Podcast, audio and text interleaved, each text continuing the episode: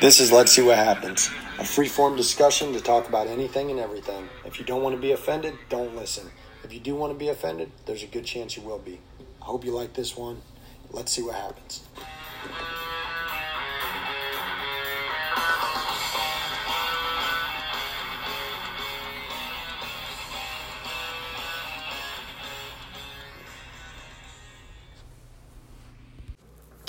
All right, uh, episode 29. I got uh, Mike from Heroes Grappling Tournament here with me today.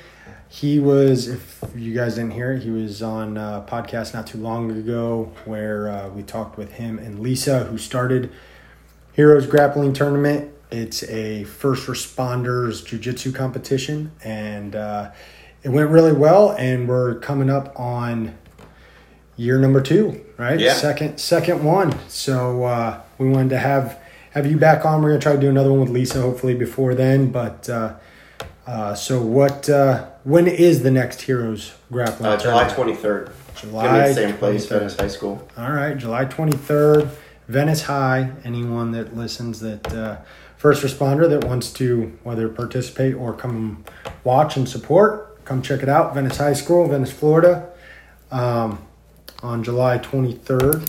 So, what's uh, any anything big, new, different about the tournament, or Uh, well, we, we learned a ton from it. Um, I mean, just everything about the tournament for me was brand new. I've never ran a tournament. I've Right. never done anything like that. Uh, Lisa's actually really good with that. She's competed a lot. Um, she's she assists with like chick jitsu as she talked about. Um, so she helped out a lot. Um, so now, actually, a buddy of yours uh, is is doing a lot of work for us with flow graph. Uh, sorry, roll. yeah, Um, Sean? Yeah. Yeah. He's doing our medals and everything this year. Awesome. So those look sick. Yeah. Can't wait uh, to show them. Yes, Um, I'm very excited you got with him because I actually. So it's funny. I met him at a competition, having no idea that he was like local because I had seen his stuff like not just at our school but at other competitions and stuff. So I kind of thought he was like big brand, you know, just because I had seen it around, and then. I get to talking to him at this competition because he sees I'm wearing. I was like, I wasn't competing. I was actually just coaching. But he was like, "Oh, you train at Team Alves?" I'm like, "Yeah." He's gave me a discount, and I was like, "Oh, thanks." He's like, "Yeah, I trained there," and I was like, "Oh, okay." Like, because you know he trains nights, I train mornings, so just never crossed paths before then. But yeah, I thought that that was really cool. But yeah, he's he's very helpful. He actually gave me a lot of like insightful business stuff. Yeah. So that that yeah, was I can't wait pretty to work with him. Our, so Yeah. I've, I've only talked to him on the phone. I haven't met him in person. Are we Yeah. sure he's not Dominick Cruz?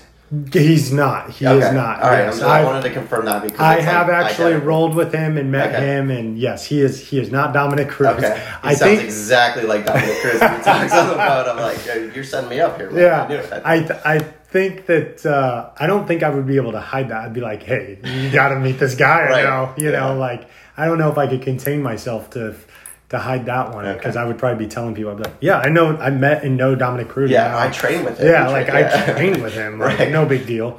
But uh, yeah, so he's he seems really like. I'm very excited that you guys were able to hook that up because I think it's well a couple things. I think it's really cool that he trains trains locally, and that uh, I've I've been trying to get him on the podcast, and his thing he's like, oh, I'm not a, I'm not a podcast guy, and I'm like, what's a podcast guy? Right. You know what I mean? Like I I thought that was a funny, but I was like, hey, yeah, man, no no pressure. I'm not trying to force you. I just his story sounds really cool because like the little bit that I talked to him because like he used to have a full time job and then he like quit that to do this full time, and I was like, that's pretty freaking awesome. Like to just be making like jujitsu rash guards and shirts and Hell you know all sorts of uh, you know, other stuff. Like you said banners and flyers and medals and all that good stuff. Like that's a pretty cool like transition i would think to awesome gig. i don't know what he was doing before but i imagine this is more fun. So uh, that's pretty cool. But yeah that's great that you guys were able to hook up and get that going. So that'll Yeah. be good to get uh, him be there and all that stuff so that's cool anybody anybody else that's like you, anyone that you can mention like sponsor wise that's reached out or anything Uh, well, actually, another guy from uh, your gym. Uh, he so he's on the Sarasota Police Foundation. Um, so they're sponsoring us, and not only are they sponsoring the tournament, but they're sponsoring every Sarasota police officer that competes. Oh, so they're paying their entry fee for everything like that. And Nice. he is, and he's doing a lot of work uh, behind the scenes at the department, trying to get you know some jujitsu implemented, which I can talk to you a little bit more about. off Yeah, air. yeah, yeah. Um, and then, but I, I don't want to talk about it until you know, Right, right. on the oh, paper, Absolutely, right? absolutely. You know, And uh, So- that reminds me that that question that you asked me about the other day about uh, certain uh, law enforcement company that you wanted to. I, I'll talk to you about that off air too Okay. because uh, you got some details on that.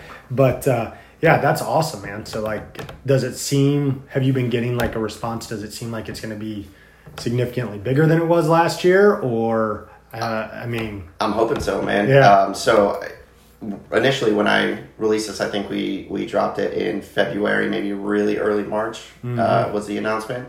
Man, we got I got so many more shares now from people that are big in the police jujitsu community. Nice. Um, so it was it was really um, it was pretty awesome. Was awesome. it was it was a lot bigger than we you know buzz than we had last Right. year. So I'm I'm hoping, man. I, I really yeah. hope so. Well, I you know, I've I've done quite a few competitions, and not just jujitsu, like a bunch of different types of competitions, SWAT, canine, like bunch of different stuff.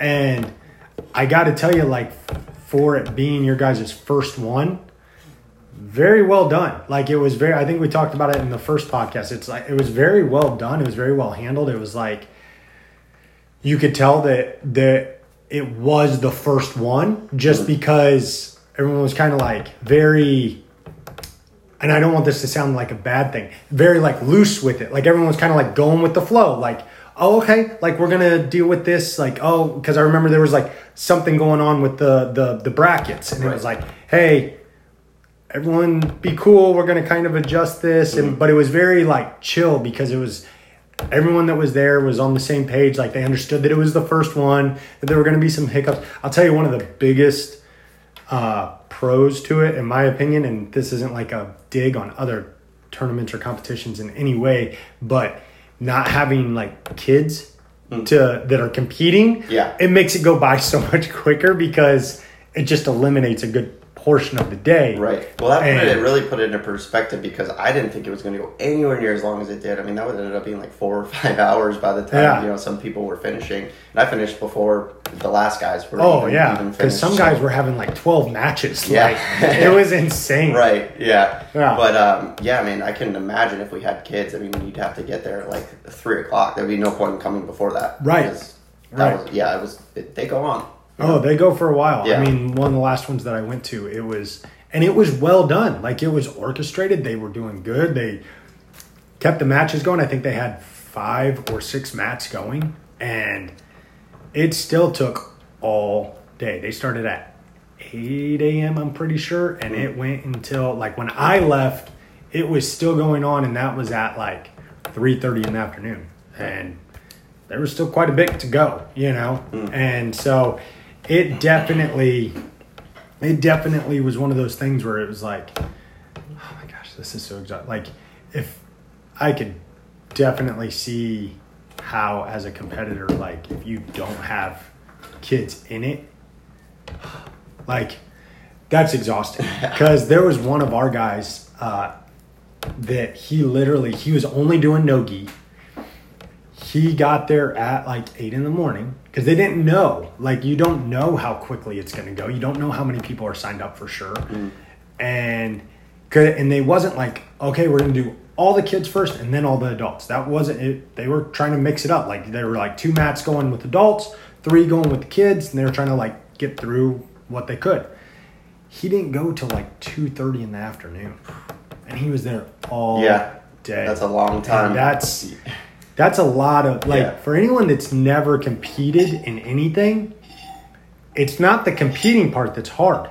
It's the it's the waiting, it's the anticipation, it's all that buildup, and then you blow your wad in the first fifteen seconds of whatever it is you're doing, you know, and that doesn't get better the more you wait around. You know what I mean? It's not like you're getting more ready in those moments. You're you're more like, let's just get it over with. You know. Start to get a little bit mentally exhausted at that Oh, point. yeah. You walk in there ready to go. Yes. When you walk through that door. So that, Absolutely. you're high and then you just start burning, burning, burning down. Right. Yeah. So, Yeah. That's what. That was kind of one of the reasons last year that I was like, yeah, I'll do the absolute because I was like, why not? Like we get to go right now. Okay, I'll do the absolute. Never again. Never No, again. not doing it? No way. No way. Do you happen to remember the guy that I went against first? I do. Eh, Oh my Oh, yeah. gosh, former UFC fighter, freaking dude weighed uh, weighed in hundred pounds more than me that day. 297 pounds. Oh my gosh. big boy. I was, that was, I mean, I held my own, but it was still not my best choice for sure. Like, I couldn't turn my neck to the left for like the rest of the day Yeah. and the next week or two, you know? But, uh, Actually, I have a good picture of that. I'll, I'll Oh, yeah? have to remind Yes, you. I please, uh, I- I, think you're maybe trying to wrap a guillotine or something. Yeah. And he has you lifted up in the air. yeah, I'm Yeah. sure, I'm sure. Cause like I, yeah, that was one of those where, listen, in the moment, things happen. I get it.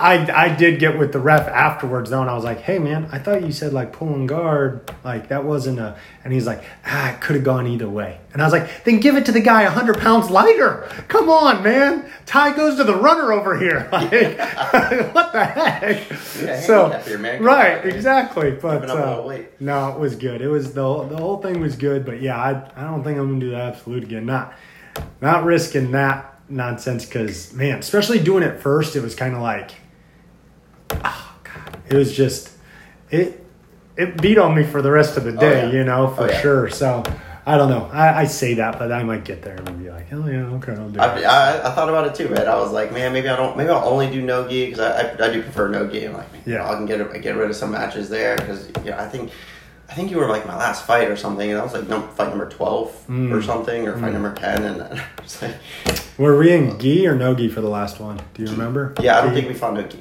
We did it. No, Oh, okay. I think you asked. I think we were out on the mat, and like, why didn't we? Oh, you know, yeah. And I was like, oh, we capped it at four. Oh, you know, okay. each Oh, that was so- real nice of you. So I just got all black belts. That was great. Thank you for that. that was that was wonderful. Yeah.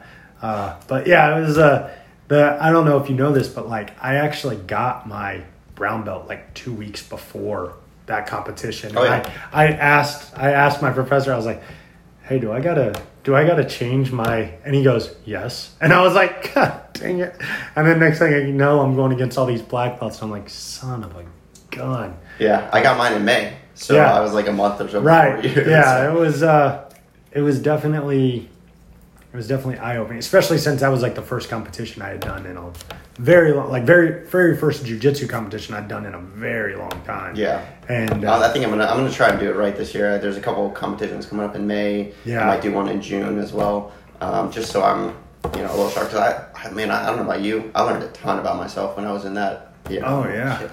It's- I got to work on my wrestling. I got to work on this. Oh work yeah on that. So for sure man, it's such an eye opener. You know when you go through that. Mm-hmm. And that's the other thing too is you try to, you think you're working on so many things that that, but like it goes back to, I think that's why it's so important to do drop-ins at other schools. You know, like find other places because like you can be a freaking terror on the mats at your school to a certain extent, and then go somewhere else and just get, and you're like, oh crap, I like you said.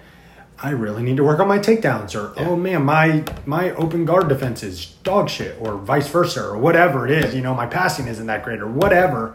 Or man, my knee slice always works, always, but not here. You know what I mean? So like, it's definitely uh, it's definitely good to do that. And like uh, the last my last three episodes, actually, I went to um, me and my buddy went to Austin, Texas for a week and just trained jujitsu. Yeah. And uh, we got to go to 10th Planet and we went to B Team and it was amazing. Man, I'm so jealous. But, oh, I'm you- so jealous. you I've sh- talked about that exact Yes. trip so many times. You should be because Yeah. it was legit like the best trip I've ever taken. Like Right. for sure because it was just the coolest thing about it was we literally had nothing planned but that but training jujitsu.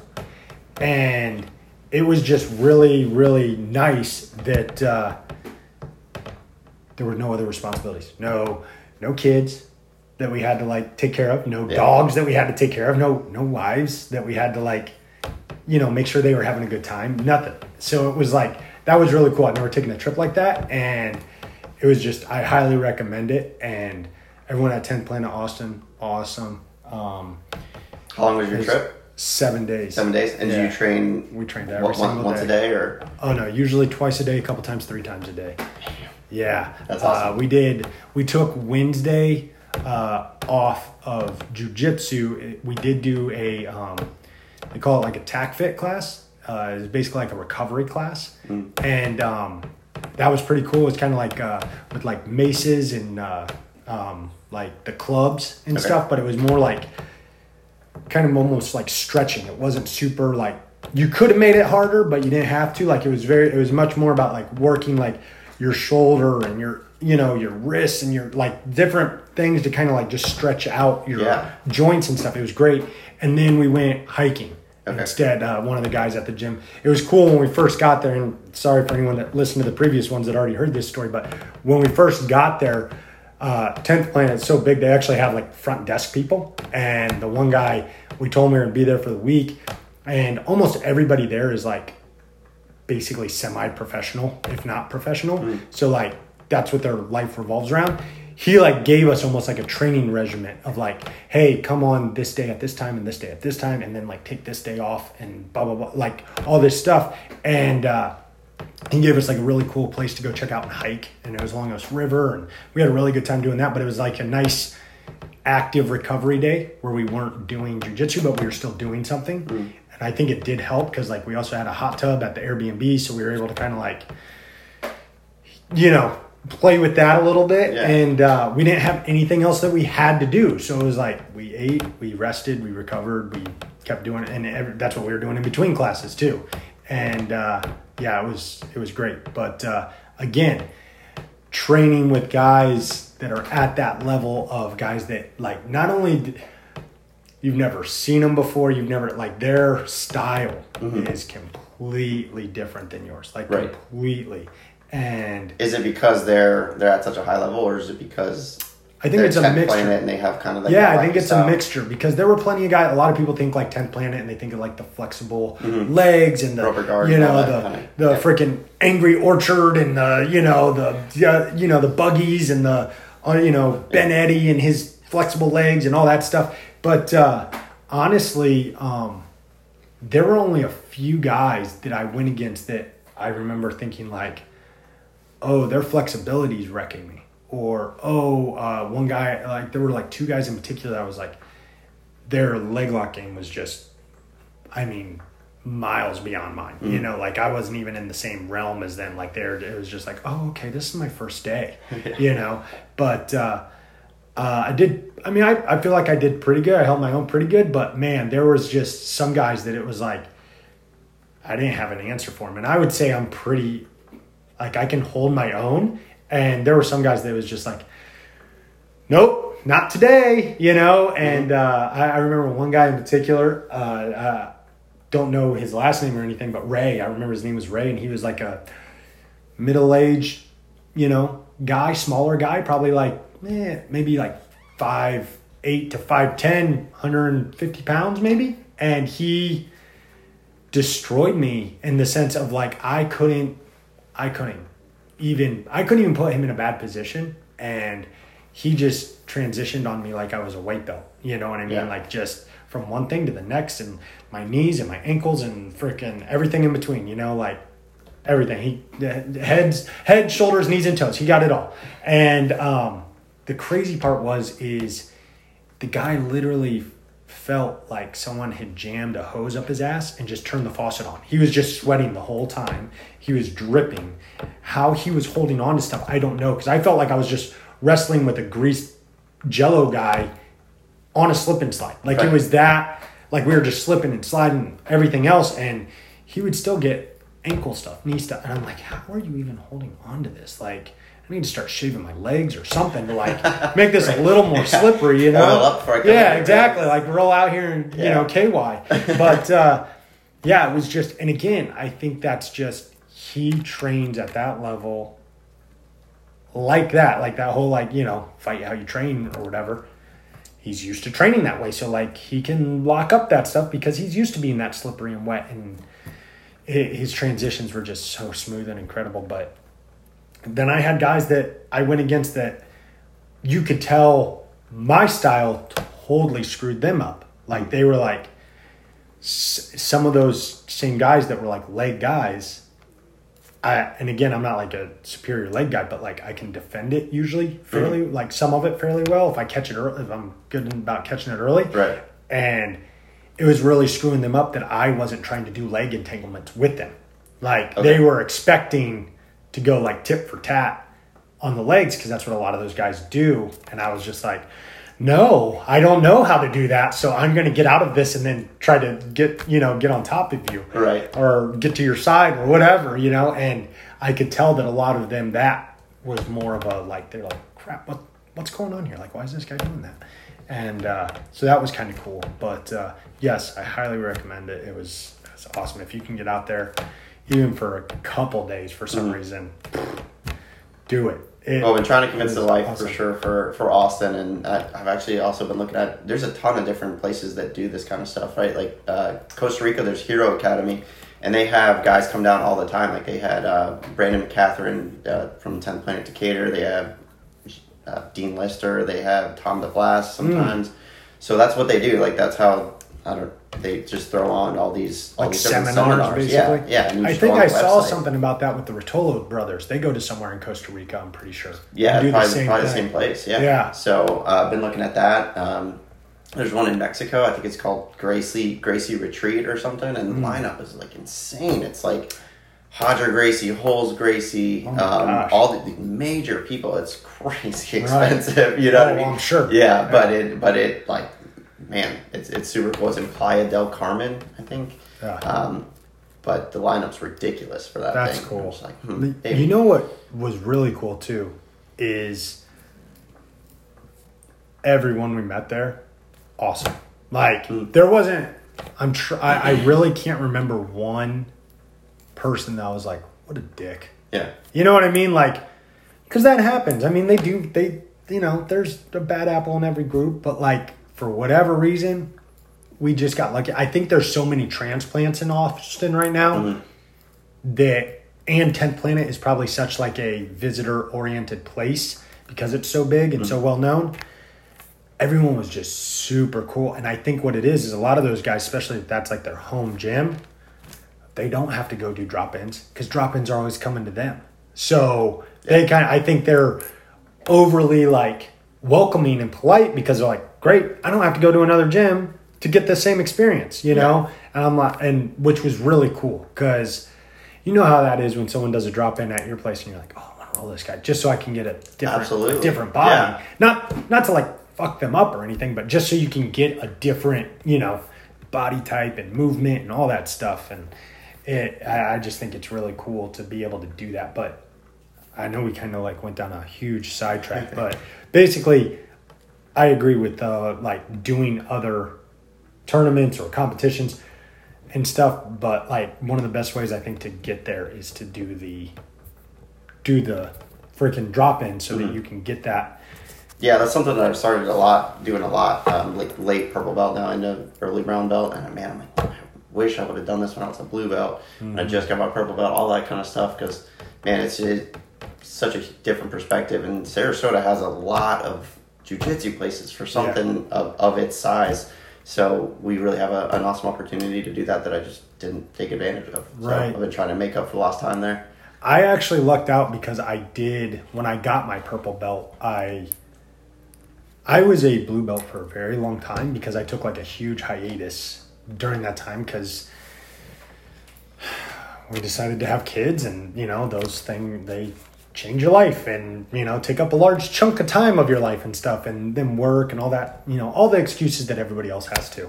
Um, but again everyone's journey is different. Some people's is longer some people's shorter but got back on track and like i kind of was already doing the drop in thing when i got my purple belt because I like wanted to train so much more to like make up for that lost time and the place that I was kind of at full time if you will didn't have enough people. So I was kind of like trying to, I was kind of testing the waters at other places to see if there was going to be a move happening, which ultimately ended up happening. Hmm. And that's how I ended up at Team Alves. But yeah, now that I've been there, I've done, I think I've done, besides going to Austin, I've done like two other drop ins at other places, one of them being my old gym, you know? So, hmm.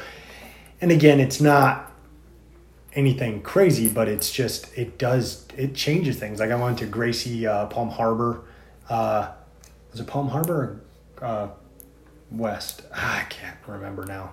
But I was staying with a buddy up there, and we went into like an open mat on Sunday, and that was awesome. Because again, never rolled with any of those guys. Besides my buddy, never rolled with any of those guys prior. Probably will never roll with any of them again. You know what I mean? But it was just a great, different experience. You know, but I think it's huge. My only thing with the competition thing, the other competitions, is I hate traveling to go to them. That's like the if it's kind of that's why I like the local stuff. Like I, I just I because again you go for the whole day. Like you have to drive there. You know, say it's in Orlando or Yeah. Miami even. It's like fuck. I got to even Tampa. I got to drive an hour and a half. Then I got to sit there all day, Mhm. and then I got to drive back. It's like that's exhausting. I don't I don't got that kind of time usually. Did you do the one here in Sarasota? I didn't because I was coming back from I was gonna be coming back from Austin the week like the week before it and I didn't know how banged up I was gonna be. So I didn't want to sign up for it and then have to like pull out sort of thing. And I was like, eh, I'm sure I'm gonna be pretty smoked from Texas. And I'm glad that I I did because I, I wasn't like injured, but I was I needed some recovery. Like I don't know if I would have been I probably would have actually done very well Yeah. because I was like fresh, fresh. Yeah, Yeah. super fresh. But I was also, I didn't want like God forbid if something had happened in Austin, I didn't want to be like, ah, shit, now I'm out eighty bucks, you Right. know, or whatever. So that was kind of my thought process there. But I did get to go and coach some of my guys that were competing, which was really that was really cool too, because like I've coached kids and I've coached like people from like the side of the mat, but never like sitting in the coach's chair. And that was a totally different thing too, because you're now you're like, oh shit, they're they're definitely listening to me now. Like Right. before, it was like if they heard me, cool. If they didn't, whatever. Now it's like, oh god, they're definitely hearing what I'm saying now. So Yeah, man, you're the pilot right there. I You know, they're like they're they're dependent on you. Yeah, so that was so. good. We had a good run though. It was good. Everyone did really good. I think everybody got, uh, everyone placed. A bunch of the guys got first in their gi. Um, two or three of them got first in no gi, and then had a couple silvers in no gi. But uh, everyone, and that was out of like uh, three or four guys. So that was cool. I was I was happy with their and nobody. I think the uh, the least amount of matches in a bracket was like two. So like everyone was competing at least two matches. So it was almost you know a full bracket basically every single time. So that was that was good. Gave the guys some good reps, you know. But uh, it's always interesting to see uh, who comes out of the woodwork for some of these things because some people you're like, oh shit, like that guy's really good, or you're like, oh, oh okay, like Mm. he must have just just started or was a wrestler and thought he could do this and that was that was one of our guys had a couple of brothers that were wrestlers that were bigger boys and I think they came in there thinking they were just going to manhandle everybody but uh, my boy Greg that I went to Texas with he used to wrestle in high school so he was like not having it Right. and he's strong as hell anyway so he he answered that back. He got first in all of his co- all of his brackets, so he obviously did all right, you know. Yeah, But man, uh, you never know who you're going to get in those local Yeah. tournaments too. Oh, you know, yeah. um, like I there's I'm blanking on his name. But it was Conor McGregor was one of them. Who's the guy he fought? Khabib Nur- Nurmagomedov. There's a video of him in a Naga, Naga. yeah. Okay, you know. Could you imagine being one of those guys that gets him? I would like do it. you're like, just let me. Yeah. Oh, hell yeah, we do it. yeah. listen. Most people only get like a handshake, maybe a picture with them. Uh-huh. Who gives a shit about that? It's like I got to roll that dude Right. like in a competition, and he kicked my ass. Right. Like And that guy's not going to try and break you or anything like that. Right. I'm sure. He's, he, he understands what he's doing. yes. Yeah. Oh, I'm know. sure he's going to try to break you as soon as you tap. He'll stop. Yeah. But yeah, he's he's going to own you for sure. Yeah, we had a guy who signed up for a Naga, and he was supposed to fight Alexei Oleinik. You know who that is? Y- that wrestler, UFC right? fighter. He's the guy in the UFC. He does the the front choke, uh, like that front Ezekiel choke. Oh yeah, yeah, yeah, yeah. Yeah. Yeah. And uh, I, I don't. It didn't work out. I think he ended up pulling out or anything like that. But we were hyping him up. Like, Oh "Man, yeah, we get to like, fight this "Holy guy. Oh, shit, That's super yeah. cool. Right? like, don't get front Ezekiel. yeah. yeah, so we were going over that. We're like, Right. this is what he does. This is how he does it. This is how you defend it, and everything like that for that for that fight. But That's funny. That's I would do it. Yeah, to give it a Heck shot. yeah, why not? I mean, Clay said that he, uh, the owner of Minnesota Jiu Jitsu said he fought uh, Hector Lombard one time. oh wow. Yeah, it's just a local tournament, right? See, So you, have no idea. Well, I know Ryan Hall Never used know. to be around here. Like, Like, come and visit. He's from here, or he was like he he trained here for a while, or whatever it was. But I know I know a bunch of guys that were like, oh yeah, I know Ryan Hall, or oh yeah, I trained with Ryan Hall. Like, it was no big deal. I don't know if he, I don't know if he wrestled around. I don't know why he was here, but I heard his name a lot when I first started jujitsu, and like he was kind of local. Ish, I guess. And again, I don't know if it's because he was visiting someone or what the deal was, but I remember hearing his name quite a bit, and I was like, "Oh, that's kind of interesting." But uh, and I could be maybe I'm completely wrong on that. Someone could totally fact check me and be like, "You're a- somebody completely yeah." They're like, they're like, it was Brian Hall, you idiot. Yeah. Like not even close. But uh, I, I'm fairly certain that it was Ryan Hall uh, that was.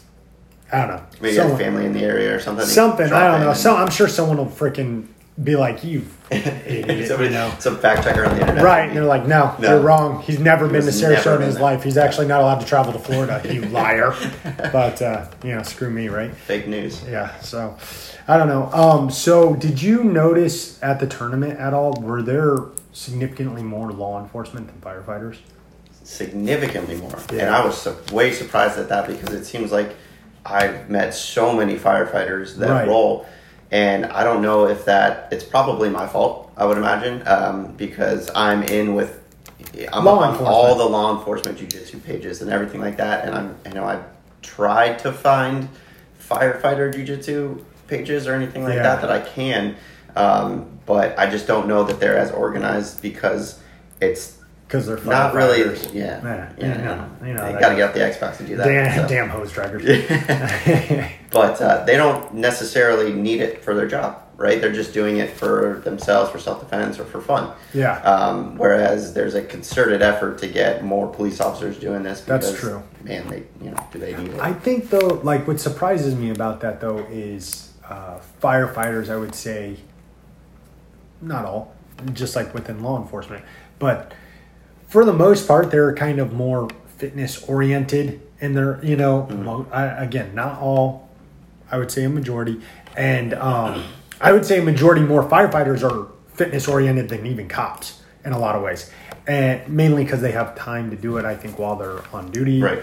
and or they have more time off to do it. You know, again, not trying to talk bad about the hose draggers. I, you, you guys are right. I wish I had been one too because it would have been way easier. Um, but uh, the thing is, is I'm surprised that more of them aren't on it more because of their schedule. Hmm. You know what I mean? Like, because I, I know that some of them fluctuate in different and can switch shifts and all that, but like that 24 on, 48 off, whatever, it's like you're pretty much guaranteed to go, be able to go to jujitsu at least, at least right. two days. Hmm. Because even if you sleep when you first get off that first shift, like you could go that night or whatever, hmm. and then you have that next day. So, uh, and I got to be honest with you, again, I've, I've never even, I don't even know if I've ever been in an actual like firehouse, like where they stay, but it's like, I know they got a gym and stuff. I'd imagine like it'd be pretty easy to get some mats and put them in a room and just Yeah. like drill some Puzzle stuff. mats. Yeah, like man. you could easily, and maybe they do. I don't know. I'm not. Again, I, I'm like you. I don't have the knowledge of. Maybe there's a whole firefighter section. Hopefully, they hear this and they come to Heroes Grappling Tournament because nothing would be more gratifying, I'm sure, to them than to be able to beat a cop. It's probably not going to happen, but you can come and try for sure. But uh, yeah, I, I I was curious about that because I vaguely remember only talking to like one. I think that other brown belt that we went against, like I think he was an EMT or a paramedic or something. But I think he was the only one that I remember for certain was a firefighter. There there might have been others that I just didn't go against. I think, but Yeah, I think we had somewhere around seven okay, uh, firefighters. Um, yeah, I mean, and we have one guy at our gym uh, who Zach, and he's sick. I mean, he's a awesome blue belt. Um, and you know he did he did great. Uh, we had a guy from St. Lucie uh, County Fire Department, I believe, um, who crushed it. I mean, he won all of his uh, divisions and, and that kind of stuff. So um, the guys that showed up did really well. I just need to, and, and I need more. Yeah. guys. What do you? Yeah, do? exactly. Come represent. Yeah. Anyone that like hears this too and wants to like tag any like fire like I'll reach out to those pages too or send it to you and you can reach out to them whatever because obviously the more the better like we all want to push ourselves a little bit so um you know that would be great but uh, yeah I I was wondering about that because I do remember like thinking like oh there's not a lot of paramedics here you know like, or a lot of firefighters Right. a lot of you know I just remember mostly cops but uh, I had a one guy who showed up in uniform there to to support his guys. I thought that was pretty That's cool. pretty cool. Yeah. Yeah, that's awesome. I I like uh, my one buddy that came civilian, like Mm-hmm. through and through. Actually, kind of like I wouldn't say anti-cop, but he's kind of like a good old boy. That's kind of like he respects the cops, but he's also like. Leave me alone. Yeah, that like kind of thing. stupid cops. They freaking they're never around when you need them. Like they Mm. don't, or they stop me for you know going fast. What about that moron? Or like he's got that kind of mentality. Um, but uh, he came to support, and he said that he was so like impressed by how in shape all these cops were because again he sees these cops out and about that are not and he was like he knew that almost everybody there was a cop. And he thought that that was he was like that was really cool to see all these like fit law enforcement guys getting after it.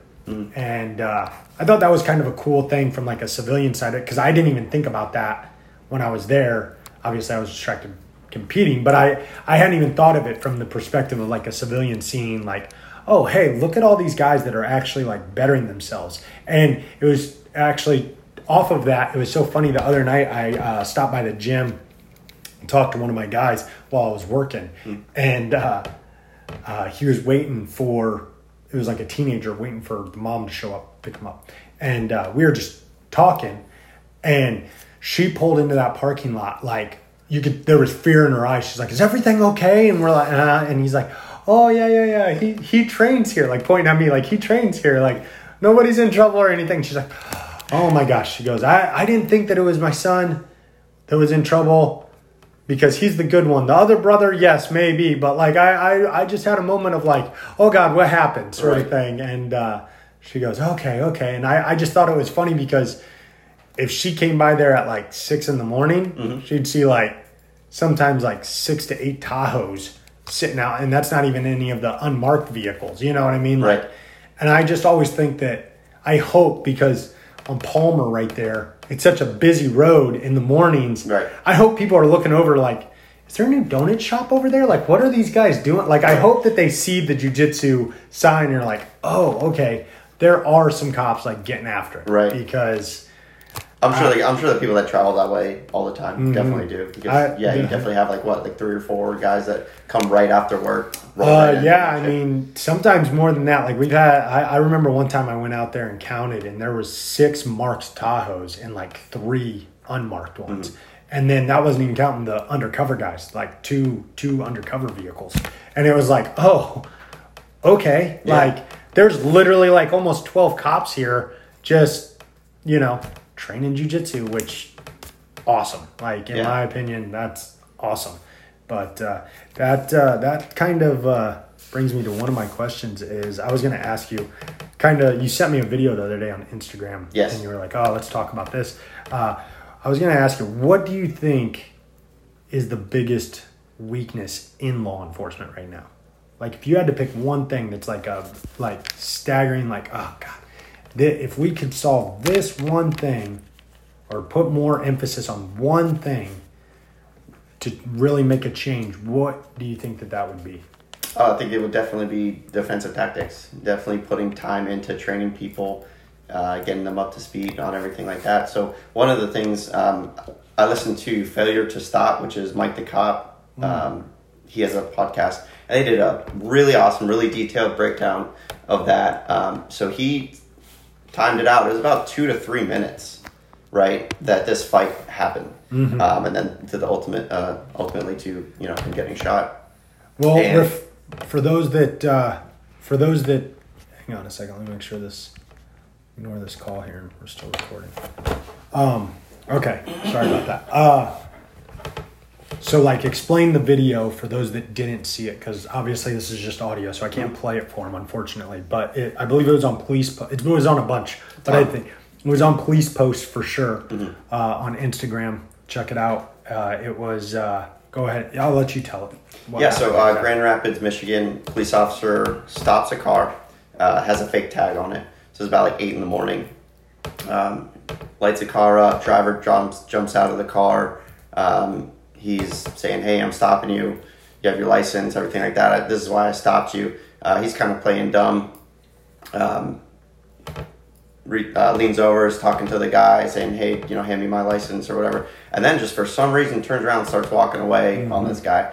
So this whole time, I mean, you can watch the video, but this guy's wheels are spinning in his head. Right? He's he doesn't want to be there. He wants to get away. The cop knows that there's that something's off with this guy, and he's just kind of I think trying to buy a little bit of time. Yeah. So hopefully he's already got some backup on his way, but. Um, so anyway, guy starts walking away, tries to take him into custody, put him, you know, detain him, um, and then he takes off running. So they he chases him. He makes it pretty, uh, not very far, but into the yard right next to the car, um, and then ends up getting into a physical struggle with this guy for about two to three minutes.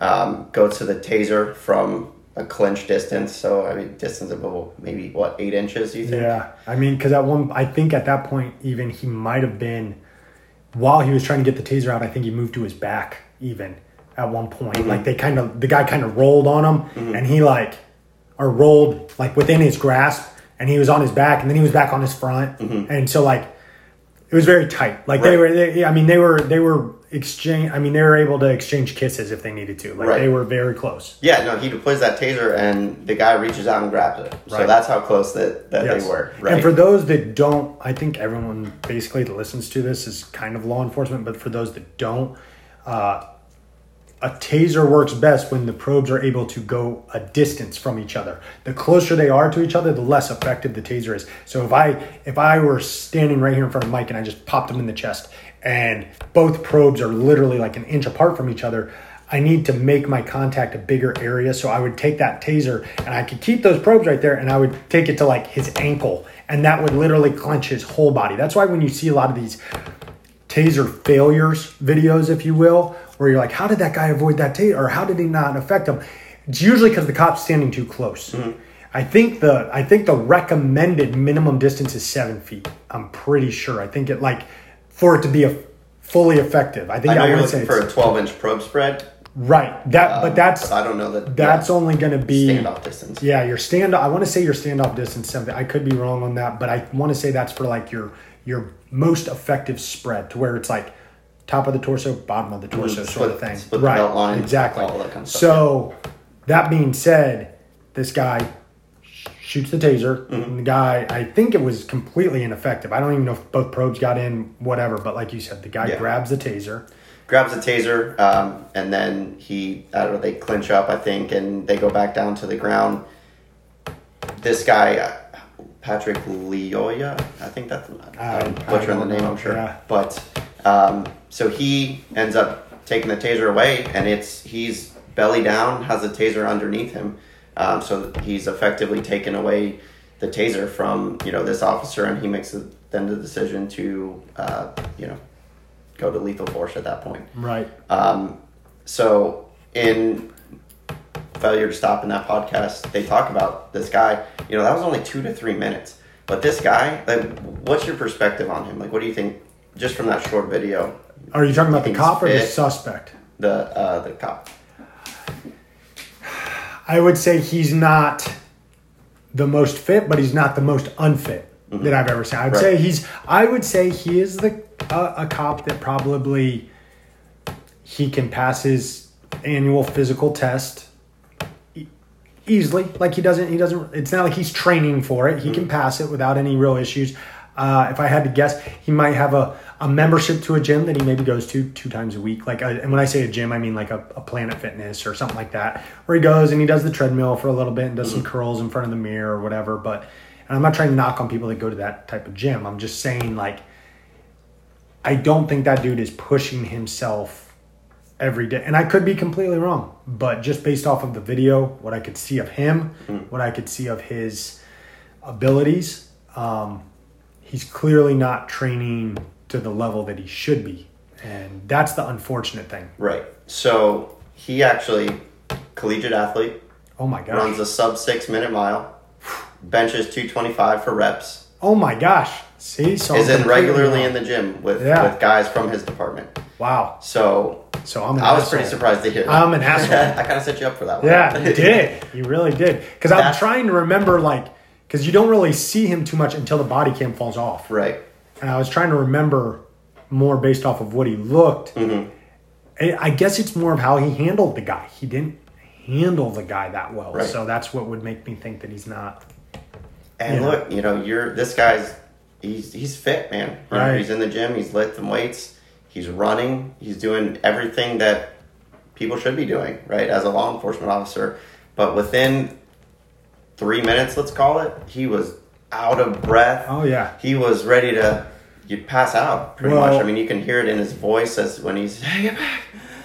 Right. you know it, he's he's physically exhausted at that point Yes. i mean he he really gave it all he could before he you know deployed his firearm Right. at that point so how how often how long are rounds usually at your gym Right. I mean, I think the minimum rounds that we do is four minutes. Yeah. I, I prefer five or more. yeah But- yeah exactly But So again, the minimum that i've ever done is five Yeah, and we go you sometimes we go six seven eight Yeah, oh yeah, and we're again, uh, for those that are freaking bad mouthing us right now, uh, I've I'm lucky enough that I'm not sitting here like I'm not trying to Monday morning quarterback this guy at all because I can tell you right now firsthand, whether you think so or not, if you think you can get you can blow your wad in a competition in the first minute, now imagine that it's like real life and there's a fucking guy that you're like, what is he reaching for? What is he doing? What why is he resisting me?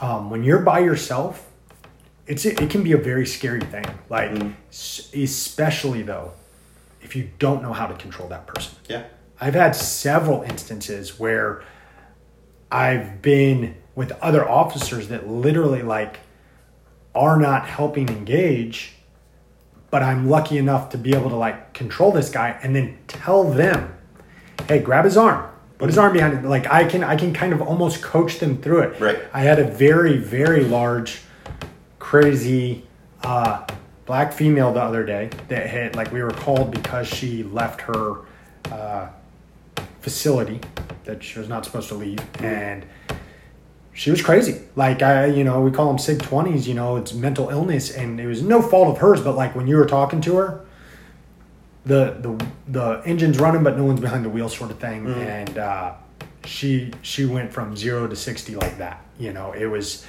and uh, i knew when it was we were about to put cuffs on that it was going to be something and it did it turned into something and i was actually with a bunch of your guys and uh, it was right there on like uh, uh, like fruitville beneva i think but uh, like on the uh, southeast corner there Okay. there's like some houses there but i went out with a couple of your guys and uh, one of the guys on it. Like we were both on the same page. We each grabbed an arm at the same time. She decided to just dump like her whole body weight down, and she was a big girl.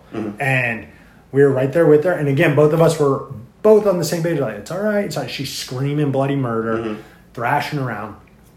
Um, the two other officers that were there, uh, again, I don't know who they were, but they they were kind of like you could tell the one especially uh, it was actually the the other female officer was very like she was trying to help but she didn't know exactly how the best way to help. But as soon as i gave her like a direction she did that. So that was great. But the one guy was just kind of like standing there. Like i, I think i think he, if i had to guess i would say he's fairly new because like he seemed yeah new. uh, but uh, yeah, you could tell he was kind of like just watching, you know.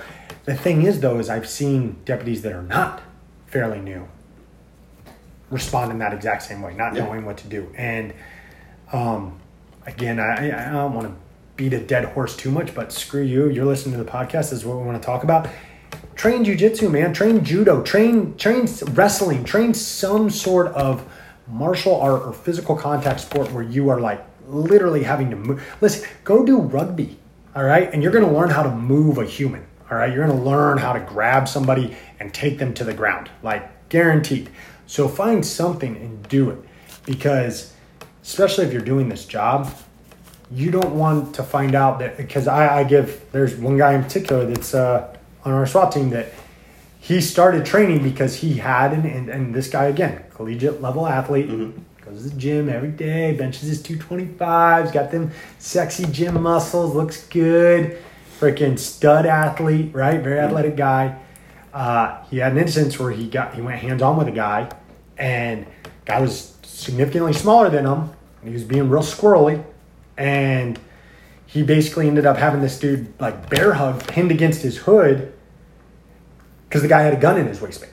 Like he, he's like, "Do not go," and he like he's holding oh, oh this shit guy. moment right yeah, and he managed to key up his mic with his cheek and be like, 1018, you know, send some help. So that being said, like it made him. I think that's what that was an eye opener for him.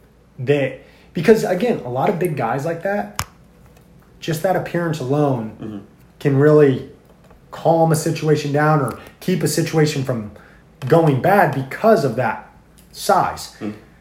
The problem is that doesn't always work. Like it, does, you're gonna end up dealing with that crazy person or that person that really doesn't care or doesn't want to go back to jail, and they're gonna say, "Not today," hmm. and you've got to be ready for that. And unfortunately, a lot of people, I don't think they're ready to prepare for that until it happens.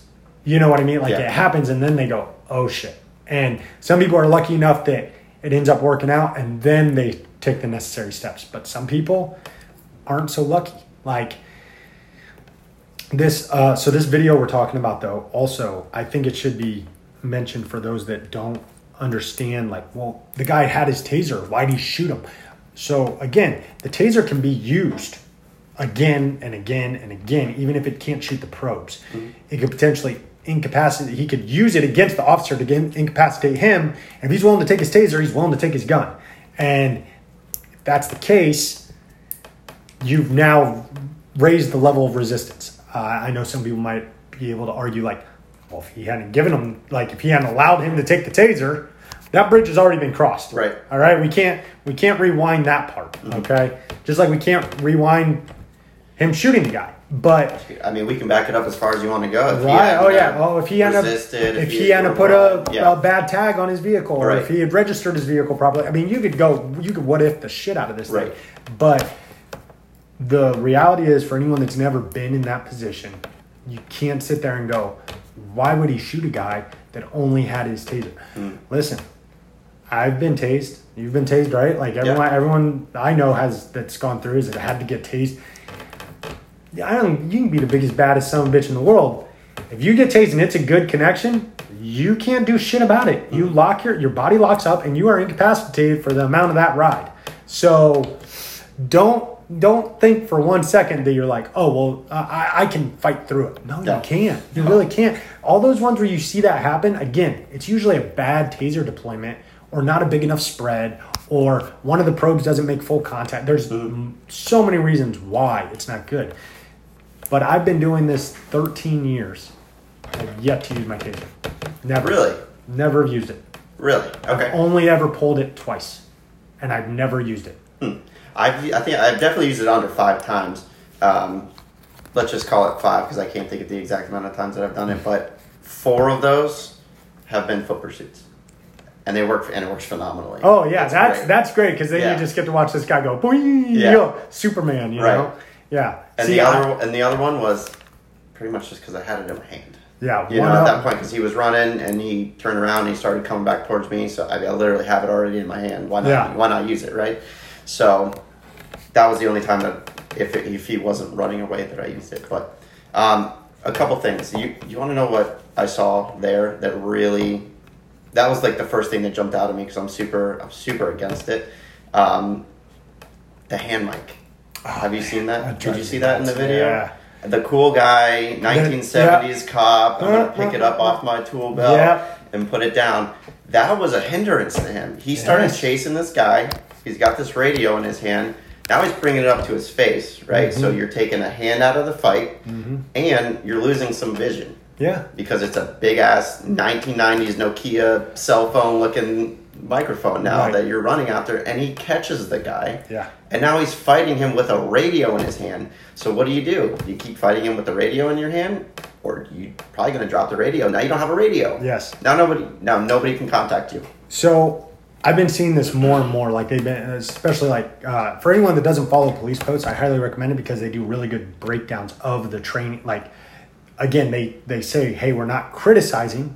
We're all trying to learn from this. Like we do these training points so everyone can learn. We're not trying to criticize the officers and what they did. Some of it is blatantly the officer's fault. Some of it is not. Some of it is, hey, shit situations happen.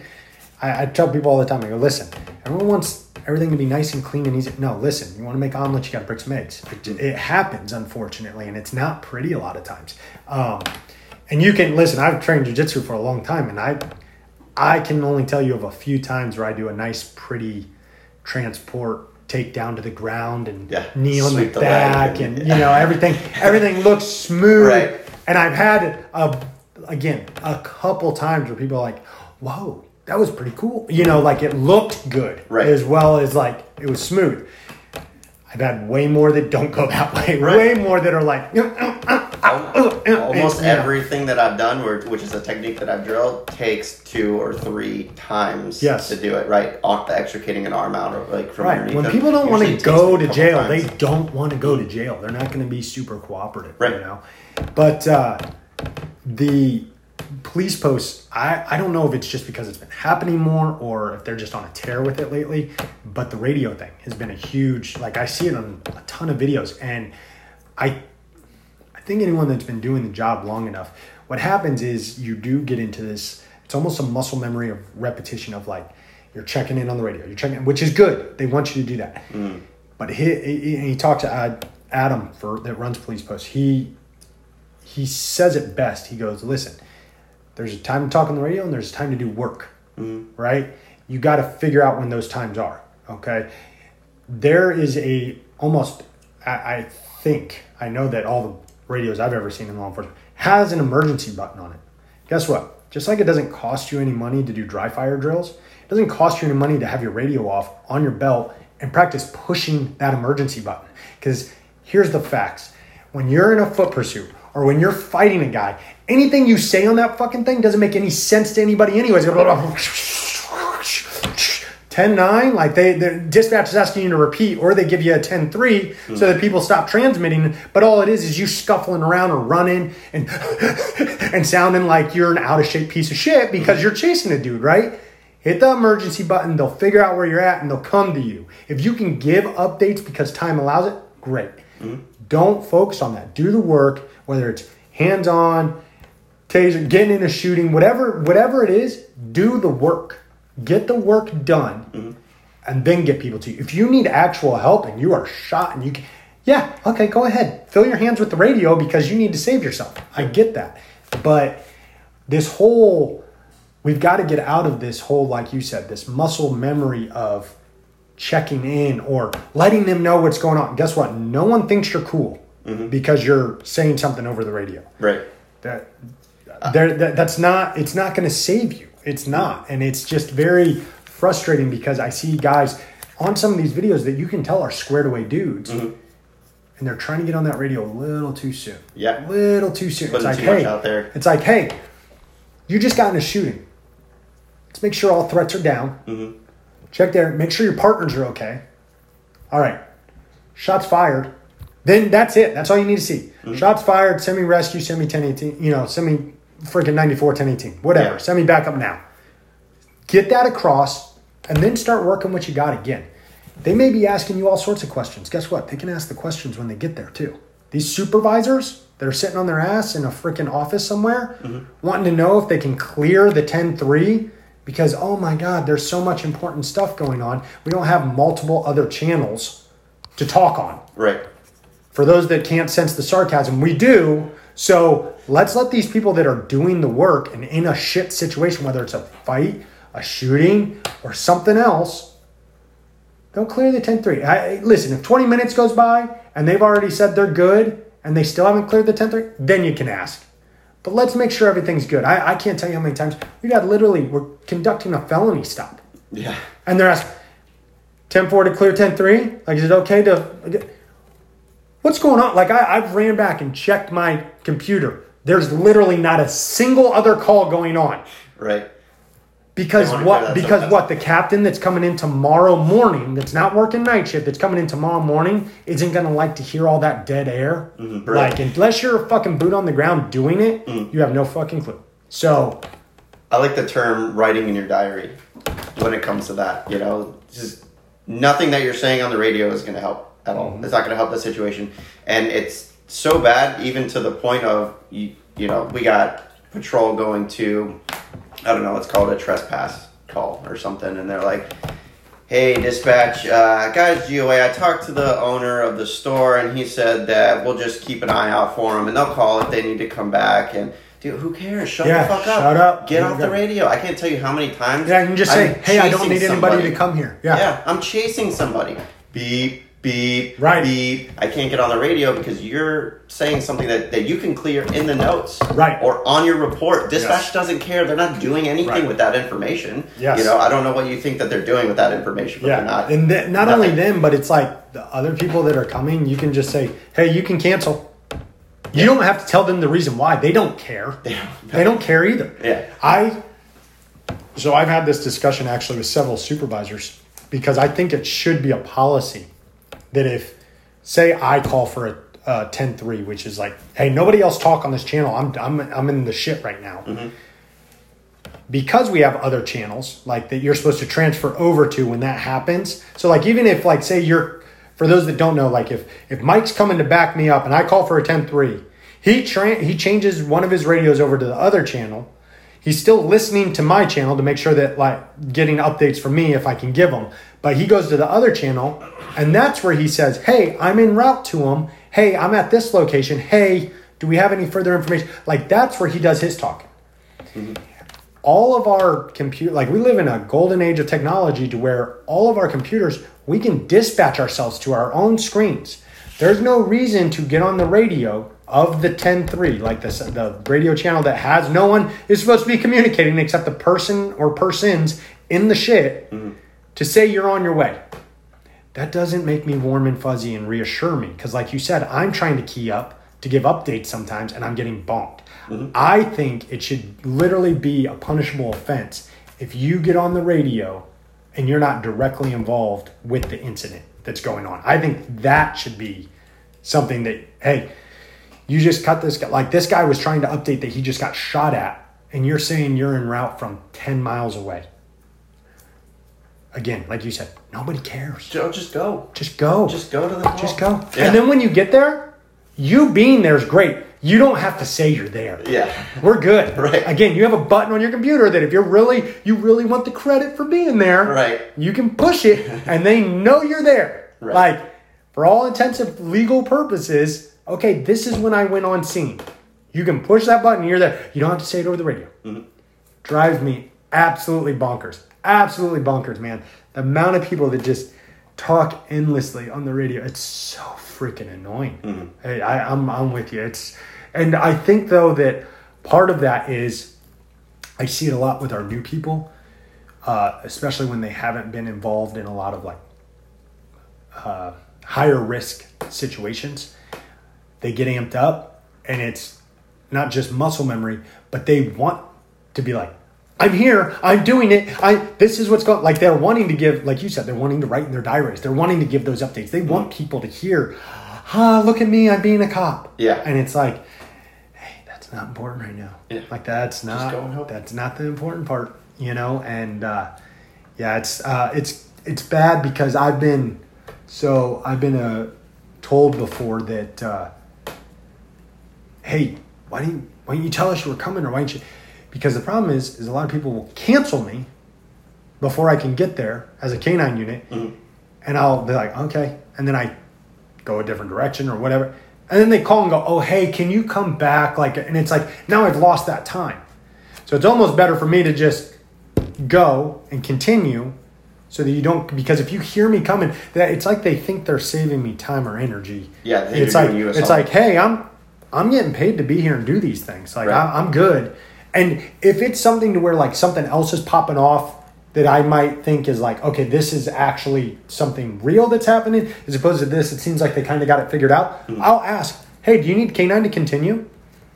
And you can say yes or no, but like you don't have to cancel me. I'll keep coming. Right. Like I'll, I'll I'll come and help out. You know, like I'm again. At the end of the day, I'm a cop just like you. Like I'm not, you know, I'm not trying to duck my calls or anything. I, I want to go to the good stuff too. Right. So yeah, And you know, the longer that you're a cop, the more you want to go there and disappear. yes, You know. Yes. no, I didn't. I, Yeah. You know, you're not getting subpoenaed. Uh-huh. not getting anything Yep, like that. you If just- you need anything, Right. Okay, then I'll sign out. I'll if go. not, like, Yep. just just roll out, man. Yep. Do the and, and again, you're not trying to duck the work. Right. You're trying you're trying to do what you can and then move on to the next thing. Like that's what a lot of people don't seem to get is it's like it's not like I get to not like I'm trying to avoid this mm-hmm. because I know I'm going to avoid the next one too. Like this just happens to be one that I'm maybe not going to have to do as much on. Mm. I'm going to have to go to the next one and do just as much shit on that probably, if not more, Right. than this call. So it is what it is. It's kind of it's like luck of the draw. Like some some nights you get the ace and you don't got to do shit and you're just mm. backups all night. And some nights you get the two of clubs and you're you're down and out all night. Just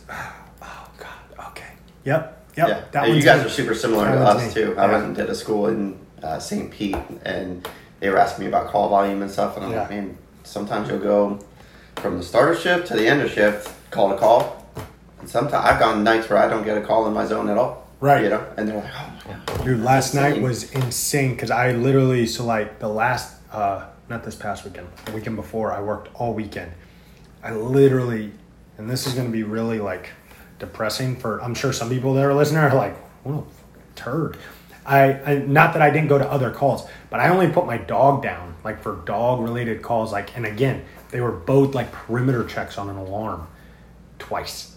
Like that was it mm. for a three day weekend last night I went to like I put him down I think four times, but I went to like eleven different calls that needed a canine. Like a couple of them, the reason if anyone's wondering, a couple of times like I'd get there, the suspect was still there, so I didn't have to do a track for him. Like I was responding because it was a battery. Subject left and then came back, sort of thing. Like so, some you're going and then like it changes as you're going, or it changes when you get there. Or one was supposedly a residential burglary, ended up being like a civil thing where boyfriend was allowed to be there and she called it in as a burglary. You know that sort of bullshit. But still to go from like the whole weekend of having like two canine calls to like last night i mean i tracked on an armed robbery i did uh, building search i did freaking um, an article search i did all this stuff last night and it's like oh wow like that was a in my book that's a good night because i got to do a bunch unfortunately i didn't get to catch anybody but you know yeah, I I always tell people I go, it's like playing the lottery. The more often you play, eventually you're going to win, right? Right. Maybe not the lottery. Uh, we'll, we'll we'll say like uh, shooting craps, maybe. You know, but uh, that's why I always tell like people about like Manatee because everyone's like, oh man, those guys, they're always getting signed. It's like, yeah, but they're they're doing more. Like they have a higher crime area. Yeah. And I say it all the time. I go like, so hypothetically, if they put their dog down five times in a night, as opposed to me who puts my dog down five times in a week, yeah, they're more likely to get like get lucky. You know what I mean? Yeah, Like it's just catch the up. laws of probability at that point. But uh, Yeah. yeah, it's it's it's very frustrating for someone that does want to do work, like does want to catch bad guys and chase people and like, you know, do that stuff. It it can be a little frustrating. I know there's people that are like, oh, but it's great to live somewhere safe. Yeah, it is. I don't. I'm not saying I don't want to live somewhere safe. I'm just saying like, work wise, I'd like to do a little work. You know, so that's it. it, man. Yeah. Yeah. Yeah. Real, uh, before we get too far Yeah, into yeah, yeah. the next topic, I wanted to bring up one one more thing about that video. Yeah. Um, is that I feel like the the VNR would have saved that guy's life. For sure. You know, if if that if Grand Rapids, if Michigan, and I know they're pretty blue state there. Mm-hmm. Um, if he would have been trained and able, you know, to apply that, we could have avoided that. Yeah. You know, and and I don't understand the we're acting like this is a deadly technique or anything like that. You know, and Yeah. SPD locally, you know, we had it at active physical resistance from 09 to 2020, and we had almost no injuries. I mean, we had one minor injury was recorded. I don't know what that was, but we had over 110 deployments of it. Wow. no death, right? You would Yeah. assume that if this was a deadly technique, somebody would have died, Right. Right, but nobody even major majorly injured. It was Well, that's kind of like you said, the training. Like Mm-hmm. if the training is there, Yeah, yeah. We we. I mean, I know, I know right year. now I could, I could put someone to sleep and know exactly when they're out. Yeah, Like, it's not even a, especially if you're on their back and they're like fighting you. Guess what? They stop fighting you. Yeah. Like they they go out and. I, I've had it happen before where people and they do like if people are watching they do panic. They're like oh my god oh my god and it's like no no no no. He'll, he'll be fine. Watch this. Like before I can get the handcuffs on he's already waking up. Yeah. you know what I mean? Get the handcuffs on maybe lift his legs up and he's huh? What happened? Right. what happened? And Yeah. like it, it- they're fine. And Mm-hmm. I I agree man. I think it's I think so uh, kind of to go off of that just a little bit when I first came out of the jail um, I actually had multiple two different field training officers tell me at two different times uh, because I went hands on. Um, uh, in the jail, we didn't have we only had pepper spray, but I, ref, I I had the option to not carry it because it messed me up worse than it would mess anybody up that I was going to spray. Like I would have been down and out of the fight instantly. So I wouldn't carry it, and I got you. And when I was in the jail, like towards my, it started changing more so towards the tail end of the time I was in jail, in the, in jail, in the jail. Uh, we were. It was a there was a lot of physical contact in the jail. All right, and I don't think it was for any other reason than during that era, uh, criminals were still willing to back up the talk, so to speak. You know, they, they didn't mind going getting in fights with the you know with the corrections deputies, and they didn't mind getting you know getting in trouble and doing certain things. Not all of them. Uh, Again, some guys just came in, did their time, they're done.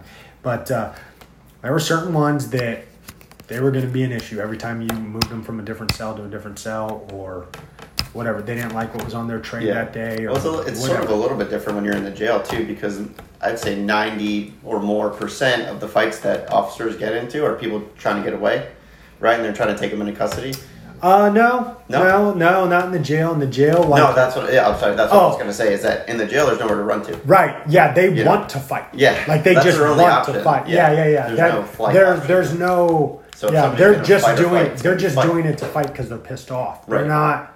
Yeah, it's not to escape. Yeah, I meant on the road. Yes, yes, most yes, yeah, okay. most fights Yeah. are gonna happen when people are trying to escape. They're They're resisting. just trying to get us. Yes, they're know. just trying to get away. Uh, correct. That's correct. But uh, it's funny because like when I came out to the road, they gave me all these other tools. You know, an asp, uh, a taser, you know, the gun, all that stuff, and uh, I had on two different occasions where uh, one time was literally I was supposed to be getting off, like we were supposed to be logging off, and a call comes out with a chick with a knife.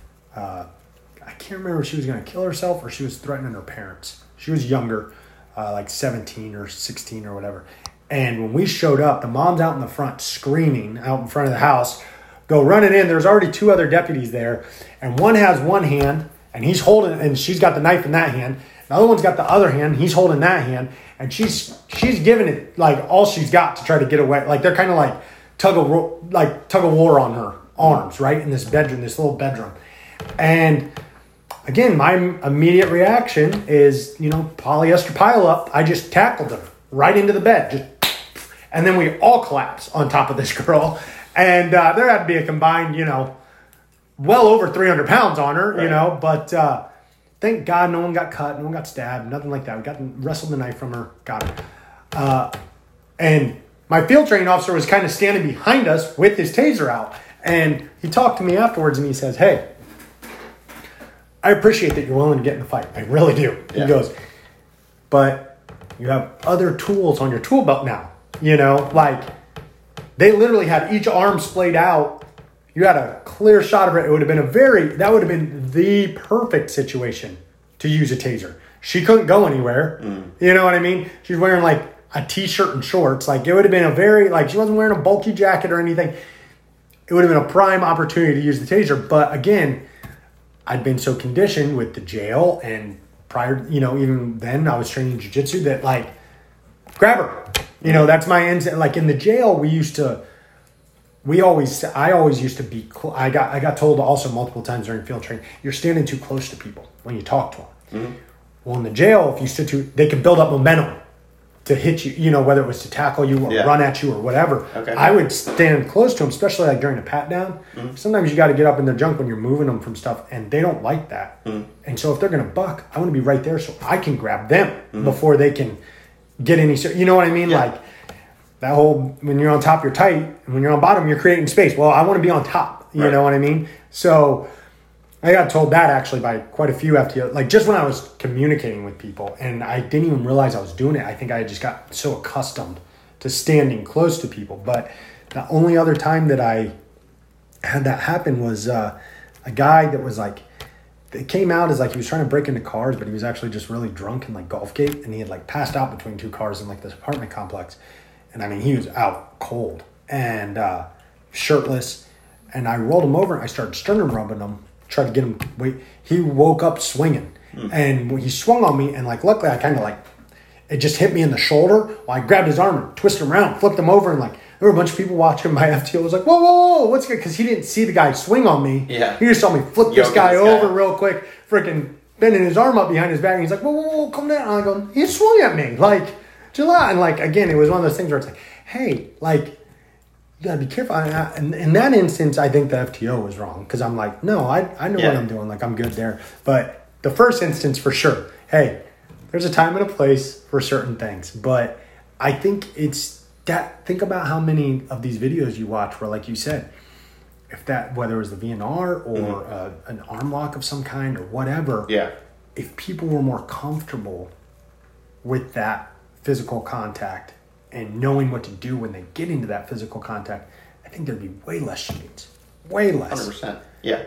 And there was, you know, that this guy Patrick Lyoya. I mean, he was turtled up right there, man. That was that was the time. You're Mm-hmm. you're alone. There's multiple occupants in that vehicle.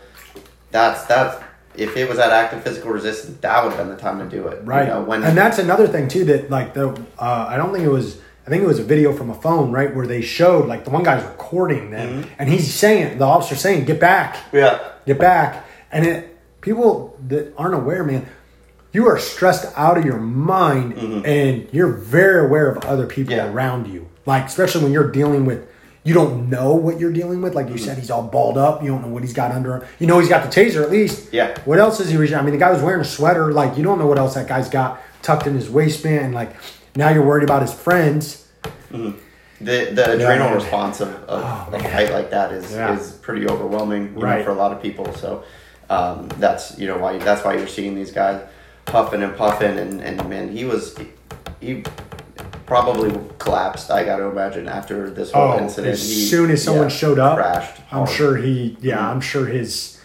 his juices stopped and he was just freaking down and out. Like Yeah. I bet he felt like he got hit by a bus because he didn't really take any physical damage in the encounter.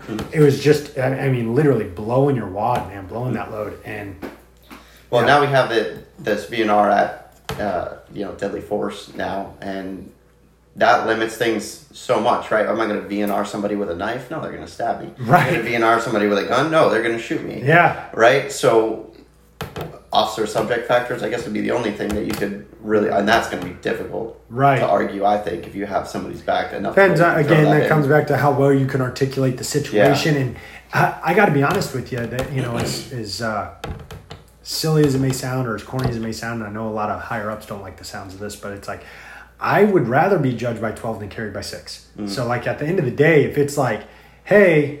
You VNR'd this guy, and it's like, well, yeah, but he was 6'5", 250 pounds, and I could, I know that he played freaking lineman at, at the University of Florida. Like he may not he may not know how to fight, but he knows how to move people. He knows how to you know what I'm saying? Like Yeah. there's definitely factors in there that it's like, hey, this guy could ragdoll me. Even with all my knowledge of stuff, just because he's significantly bigger and stronger, like he could get me to the ground, and then it could be a bad day for both of us, you know. So, I, I don't know. I think that there, uh, again, like you said, there's if it was better taught, if we had better instruction all around, it would eliminate a lot of this like un. I don't want to say uh, unknowledgeable, but like just lack of understanding. Maybe like they're just because like some people, I think even a lot of cops that don't train, they understand that VNR is like, no, that's not gonna kill somebody. Like as soon as I Yeah. let go, they come back awake. You know, because mm-hmm. guys that never trained jujitsu have usually seen it done or trained it in the academy. Yeah. And they understand the capabilities of it because you're taught it. But like, imagine if you're just trained it a little bit more, a little bit. I mean, and that's what's cool about some of these agencies that are doing that, that are, you know, taking the taking the extra step to do the extra training to, you know, make it an actual relevant thing in their whether it's their department or their agency or whatever Mm. to go, hey, we're going to make this a requirement. Yeah. You know, I think that that's, Well, I think that's tools great. Mm-hmm. are being taken away, like the VNR, so they need to be replaced. Yes. Right? And that can be done with training. It can be done relatively low cost. right. It's really not that expensive, right? And it's going to pay so much more in the Mm-hmm. long run. Even if you're a sheriff or you're a chief, captain, etc. The the bad press, you know, the the hate mail, all Oh, that yeah. stuff. It man, The black eye on when the those agency. fists start and- flying, people recording it, you know, and, and it gets posted on the posted on the internet, it looks bad.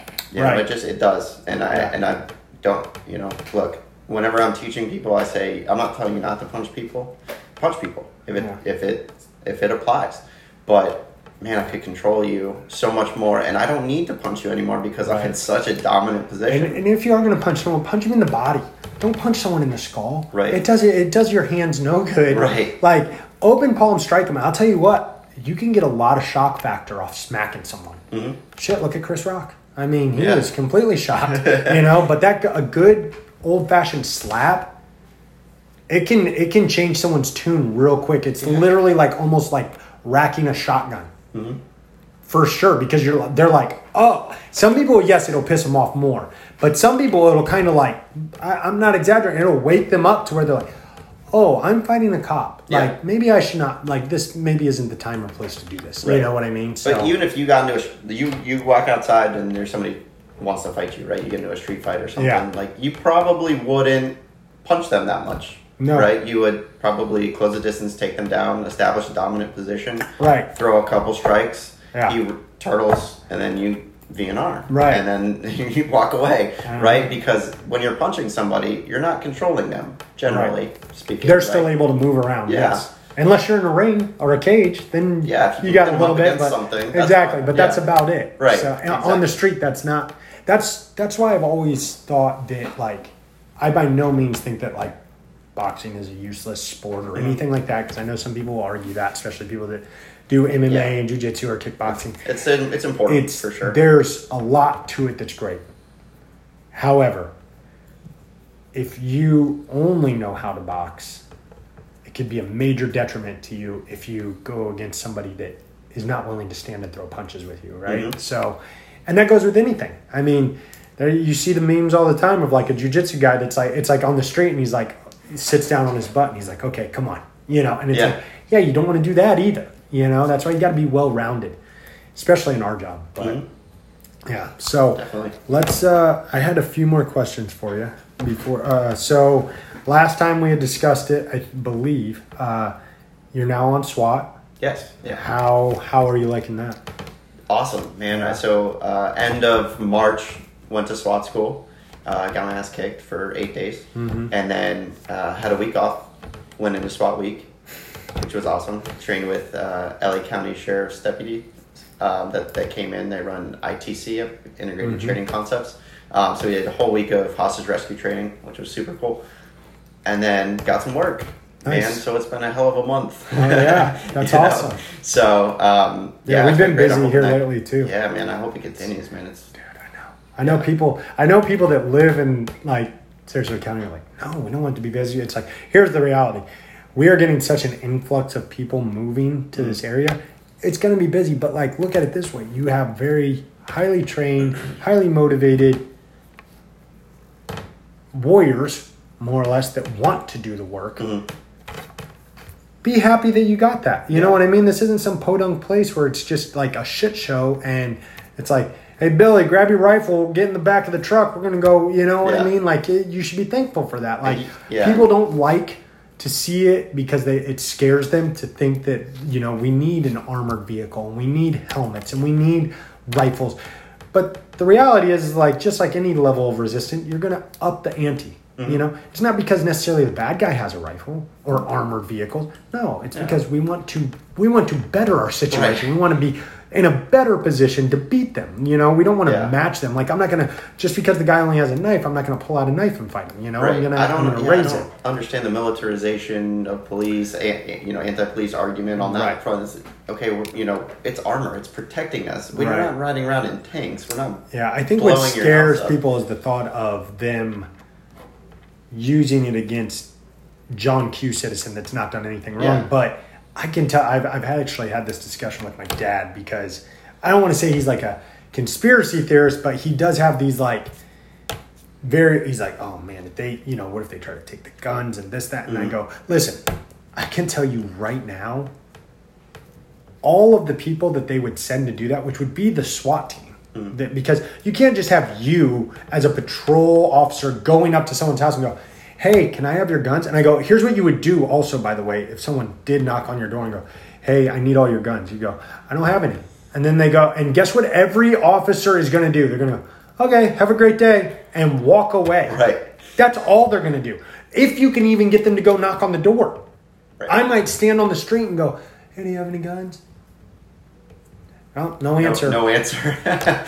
Like I'm, I'm being completely forthright. There is no way that I would continue to do this job if they forced us to do that. Mm-hmm. Like, and I think guns just for just right, yeah, just sake. because like oh, because the sheriff told me to go take a gun. Yeah, no like guns in, in of like County. Kind just thing? yeah, like Yeah. what? No, No, no. like that's never gonna happen. Yeah. it's not. It, I shouldn't say that's never gonna happen. That's not going to happen in Florida. I can guarantee. I don't care how many people from New York and California move here you, you can't get the rednecks out of Florida. It's just it's not going to happen. And there's too many people that are middle of the road Mm. to where they're not hard extreme on the right rednecky, but they've grown up with being allowed to handle guns and use firearms and do what they need to do. They're not going to just conform and be like, "Oh yeah, I'll turn in my guns." It's never gonna. It's it's just not gonna happen. I I, I promise you, it's not gonna happen in our lifetime. Probably not gonna happen in our kids' lifetimes. Not in Florida. So unless like Russia and China like coincide and invade, I don't see it happening. So just don't. Not with DeSantis, man. Not as long as we got DeSantis in there. know. The way everyone's Yeah. talking, if he leaves, I don't know, man. We're gonna be SOL because Yeah. you know how that pendulum swings hard the other way. Oh, sure as soon does, as yeah. we, as soon as we, if you Yeah. lose him for the president, then Yeah. I, you know what? I don't care what people say. Screw the rest of the country. I'm worried about Florida. This is where I live. I want him to stay right where he's freaking at because he's great for Yeah. Florida. So screw everybody else. You know what I mean? Like, I don't know. That's just how I feel about that. But anyways, sorry. What were we talking about? SWAT? Yeah, we were talking about SWAT. Sorry, Right. got sidetracked again. It's weird how that Um, happens, but yeah, Man, I, it, yeah, no, so it's been super cool. Um, drink, totally drinking through a fire hose yeah, on, on it, you know, just tactics and getting thrown away. And hey, this is how we do it in SWAT school, but hey, forget everything you learned in SWAT school. We're mm-hmm. going to teach you our, our way. So I, I, I like it, but that's that's that is tough. Like we did, I, I went through the same thing when I went, and again, they're like, "Hey, you go and do it that way for that amount of time." Guess what? The reality is, in SWAT, you have to be able to learn, adjust, adapt on the fly a lot of times because it's just the what we're dealing with. You know what I mean? Like, uh, obviously, bad guys actions dictate our response right we don't get to we, we try to put them in the loop and make sure that we're getting the advantage but the reality is, is we're reacting usually to them so that being said we have to be able to adapt our tactics so it's not necessarily a bad thing to learn a bunch of other tactics and then go okay I'm gonna. I, I call it. I just like in FTO. You call, build your own house, right? You pull mm-hmm. a brick from here that you like that. Oh, I pull a brick from here. I like that, and you add it to your own house, right? It's very important to not be closed-minded to other tactics because certain parts of it are great. Certain parts of it are dog shit because it's just not going to work for you, or it's not going to work for your team, or whatever the case may be. Or it's not going to work for this incident, right? There's Yeah. there's certain tactics that you have on your team. Guess what? You're not going to do a vehicle assault on a barricaded subject in a building. Like that's that they're not relevant tactics, right? So like that same thing can be applied to. I'm. It's a it's a one story house. I'm probably not going to repel into it. You know what I mean? Like you, you have all these built up this tool, just like jujitsu. You have this toolbox Oh, yeah. of things to use in those instances. I'm not gonna I'm not gonna attempt to do certain things that I would do from mount when I'm you know in a leg entanglement. Like that's not gonna it's not the same. You know, it's apples and oranges. So I think that uh, the biggest thing, especially the first few years that you're on SWAT, it's like it's very good. You are drinking out of a fire hose because Yeah. it's like you're taking it all in. And I remember I used to say all the time, I was like, I'm so much more mentally drained than physically drained. You know, when I leave SWAT training, Right. and uh, that's a good thing though. It pushes you and makes you makes you work, makes your mind work. But uh, Do yeah, you uh, do you guys and this is you don't want to give away whatever Oh. trade secrets or anything, but do you guys do any DT on SWAT Yes. Yep. We do it. We do it yearly. Yeah. yearly? Yeah. Okay, like once a year. or- Yeah, uh, sometimes twice, but it's at least once a year. But sometimes we'll do it twice. It kind of depends on how the schedule works out, Mm-hmm. because obviously that's kind of adapted to like if we get a building or a house or something that's going to get demoed and we need to do stuff with that. Sometimes certain things will get pushed. Right. You know, um, this year actually we're going to be training at Team Alves for like Nice. the whole half first half of the day. Uh, I think that's in like July or something. So. That's awesome. So do you put together the the Uh, yeah, I have the last like probably like four or five years. Because Okay. like when I first got on, it was very basic police academy defensive tactics, which aren't. I'm not saying like all of those are bad. Like some of those are relevant. Um, what I've tried to incorporate more so is again because like it doesn't really make sense for me either to teach jujitsu to these guys in the sense of like we're flooding into a house like there's eight to ten of us going into this house for a search warrant probably not gonna sit down on my butt and try to freaking grapple with a guy right yeah no so? I, I've definitely yeah I've definitely had to adapt it to where it's more of a um, kind of that gaining control on top and pushing the pace or pushing them out of the way or getting them to the ground. Mm-hmm. So it's more of a I've actually incorporated a lot more like judo type wrestling, Mm-hmm. uh, wrestling like slide bys and judo takedowns. Okay. Is kind of more the thought process because unfortunately a lot of wrestling takedowns involve involve shooting and guess what? Cement doesn't feel good on your knees. So like, even if you're really good at shooting, you're still gonna hit your knee on the ground. But like Yeah. a slide by or a throw, much better. Getting the guys, some of these guys like that are bigger dudes, when they have all their gear on, teaching them how to throw somebody else. It's interesting. Well, I, I've actually done it quite a few times where I'll put on uh, a canine bite suit, basically instead of like the the DT man suit because it's got all those gaps in it. Yep. I'll actually put on a bite suit because it's like kind of like a fluffy pillow, like so I get a little bit of padding, and then I just put in a mouthpiece, and freaking I'll I'll take it to them sometimes. You know, like when they're coming in the door, or once they're coming in a little ways, and then giving them different things. Sometimes when they get me to the ground, they're not holding me down, I'll grab a leg and I'll hold onto a leg. You know, just giving them that either drunk asshole or you know methed up asshole that's you know the one percent that's like no, not in my house sort of thing. To let them know, like, and I, you know, I usually take a punishment for it. You know, a boot to the freaking back or head or whatever. Right. But uh, I'll usually call cold when I'm hurt. But uh, yeah, I think it's very important though for a lot of these guys, again, like I said, that don't get that regular physical contact. Put them in that situation, even though it's in a training situation. We're in the we're in the force on force building, hence the name force on force. I'm taking it to it like, hey, don't panic, right? Guess what though? If someone grabs your gun, shoot them. yeah That's that's now lethal. Like you shoot them, Mm-hmm. right?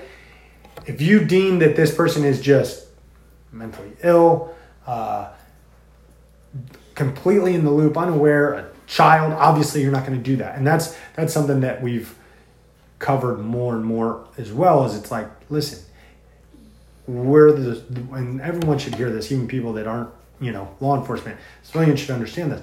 When the SWAT team's there, we're not there because you sang too loud in the church choir. Like you've done something that's literally warranted us getting a search warrant to come into your residence, literally taking away one of your legal rights as an American citizen because something illegal has happened. All bets are off, right? Like we're going to do it in the most professional and efficient way possible and causing the most minimal damage that we can.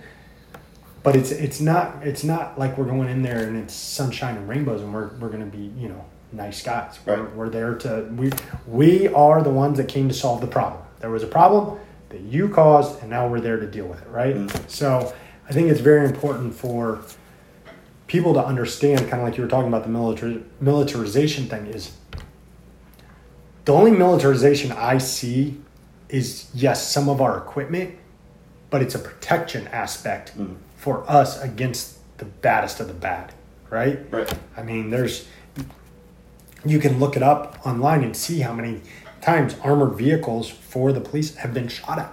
Mhm. It's not like it's completely un, it's like, well, it's never happened yet. No, it's happened a Mm-hmm. bunch of times. And uh, it's scary and you know, it, yeah, it- well, there's, there's there's constant innovation with everything, right? Body armor gets smaller and more Lighter, effective, yeah. right? You know, and we had uh, these Bearcats and and things that people are buying. Again, it's protective, right? Right. So I can drive that sucker right up to your front door and see inside of your front door and have zero risk of getting, being shot. right. That's not going to hurt you any, Yes. right? It's just going to protect me. Exactly. So, and again, we're hitting a house, we're, we're doing a search warrant or that kind of thing. Usually it's a high risk search warrant. Yes. That's the reason why that they're using That and that's another thing too that I don't think people take into account. We're not willy nilly going after like a violation of probation warrant Right. that someone like you know oh they Open didn't pay their parking ticket yeah they didn't pay their parking ticket so Yeah. now the SWAT team's there. No, that doesn't. That's not how that goes. Like there's a there's a level of threats that have to be you know checked. You know the boxes have to be checked so to speak. Of hey. I hate to say that, say it like this, but this warrants the SWAT team coming Right. for a search warrant. yeah, Like, the amount of intel that goes into a search oh, warrant. Oh, people have is no insane. idea. Yeah. we we dot the i's and cross the t's, triple checked, you know, and uh, to sometimes to much frustration of the the dumb knuckle draggers that we are, you know.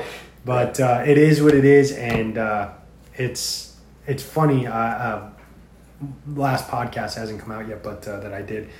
One of the guys, a longtime team guy, he said he put it very well. He said, "Isn't it interesting how these SWAT guys? If if I came up to you and I said, "Hey, uh, Mike, give me thirty thousand dollars. I'm going to invest it for you and uh, you know, double your money in two years." Okay, you would be like, "No, like, sorry, I don't know. Go pound sand. Like, I'm I'm sorry, I'm not willing to risk thirty grand. Like, I don't have thirty grand to risk."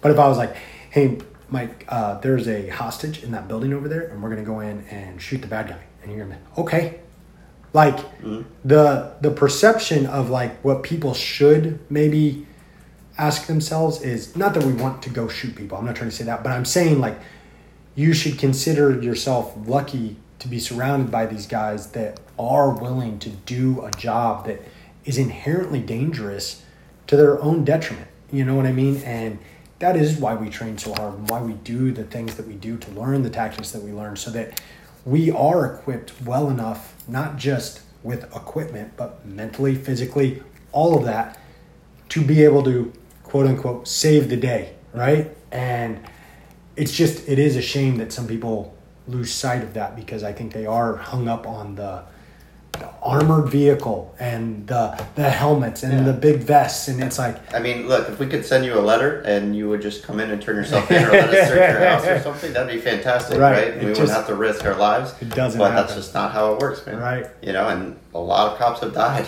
oh yeah You know, on search warrants, on yes. you know, on everything. So that's that's why it is the way that it is. That's why Yeah. we're looking for Yes. more armor, more protection. Yep.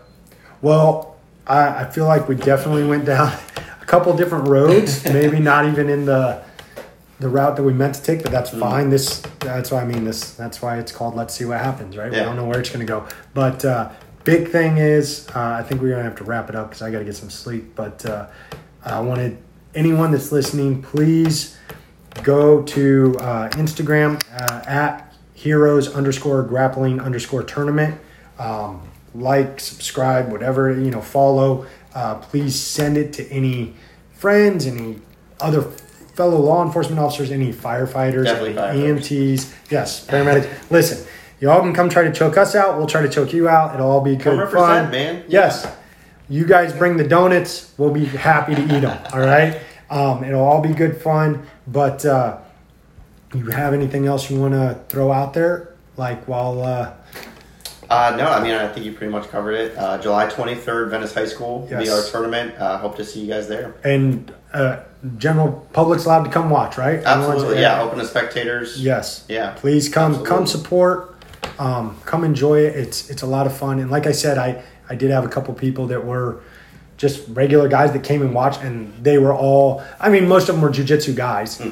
but there is something to be said for you know again, you're supporting a local thing, and you get to come and watch like cops and firefighters beat up on each other. I mean, what's more fun than that? You know, I mean, short of like a, a Boston football firefighter or yeah, football firefighter cop football game, you're not going to really see a fight like that probably. So, you know, come support your uh, your local uh, first responders and uh, you know check it out. Heroes uh, grappling tournament. And uh, do you guys have like a Facebook too, or is it just Instagram? Yeah, yeah. Heroes Grappling Tournament on Facebook. Perfect. Also, right. if anybody's interested in sponsoring, just uh, let us know. Yeah. you know we're, we're still accepting sponsorships. So all proceeds going to charity. Uh, this year we're doing Adopt a Cop (BJJ) again. Nice. Uh, and then we're doing First Responders Children's Foundation. Okay. Yeah, so th- uh, that takes care of if there's a if like if you were to die in the line of duty, they would step in. They would help pay for college and Oh, uh, you know help financially assist you. Or if you were If I die on duty, the sheriff's that. paying for that anyways.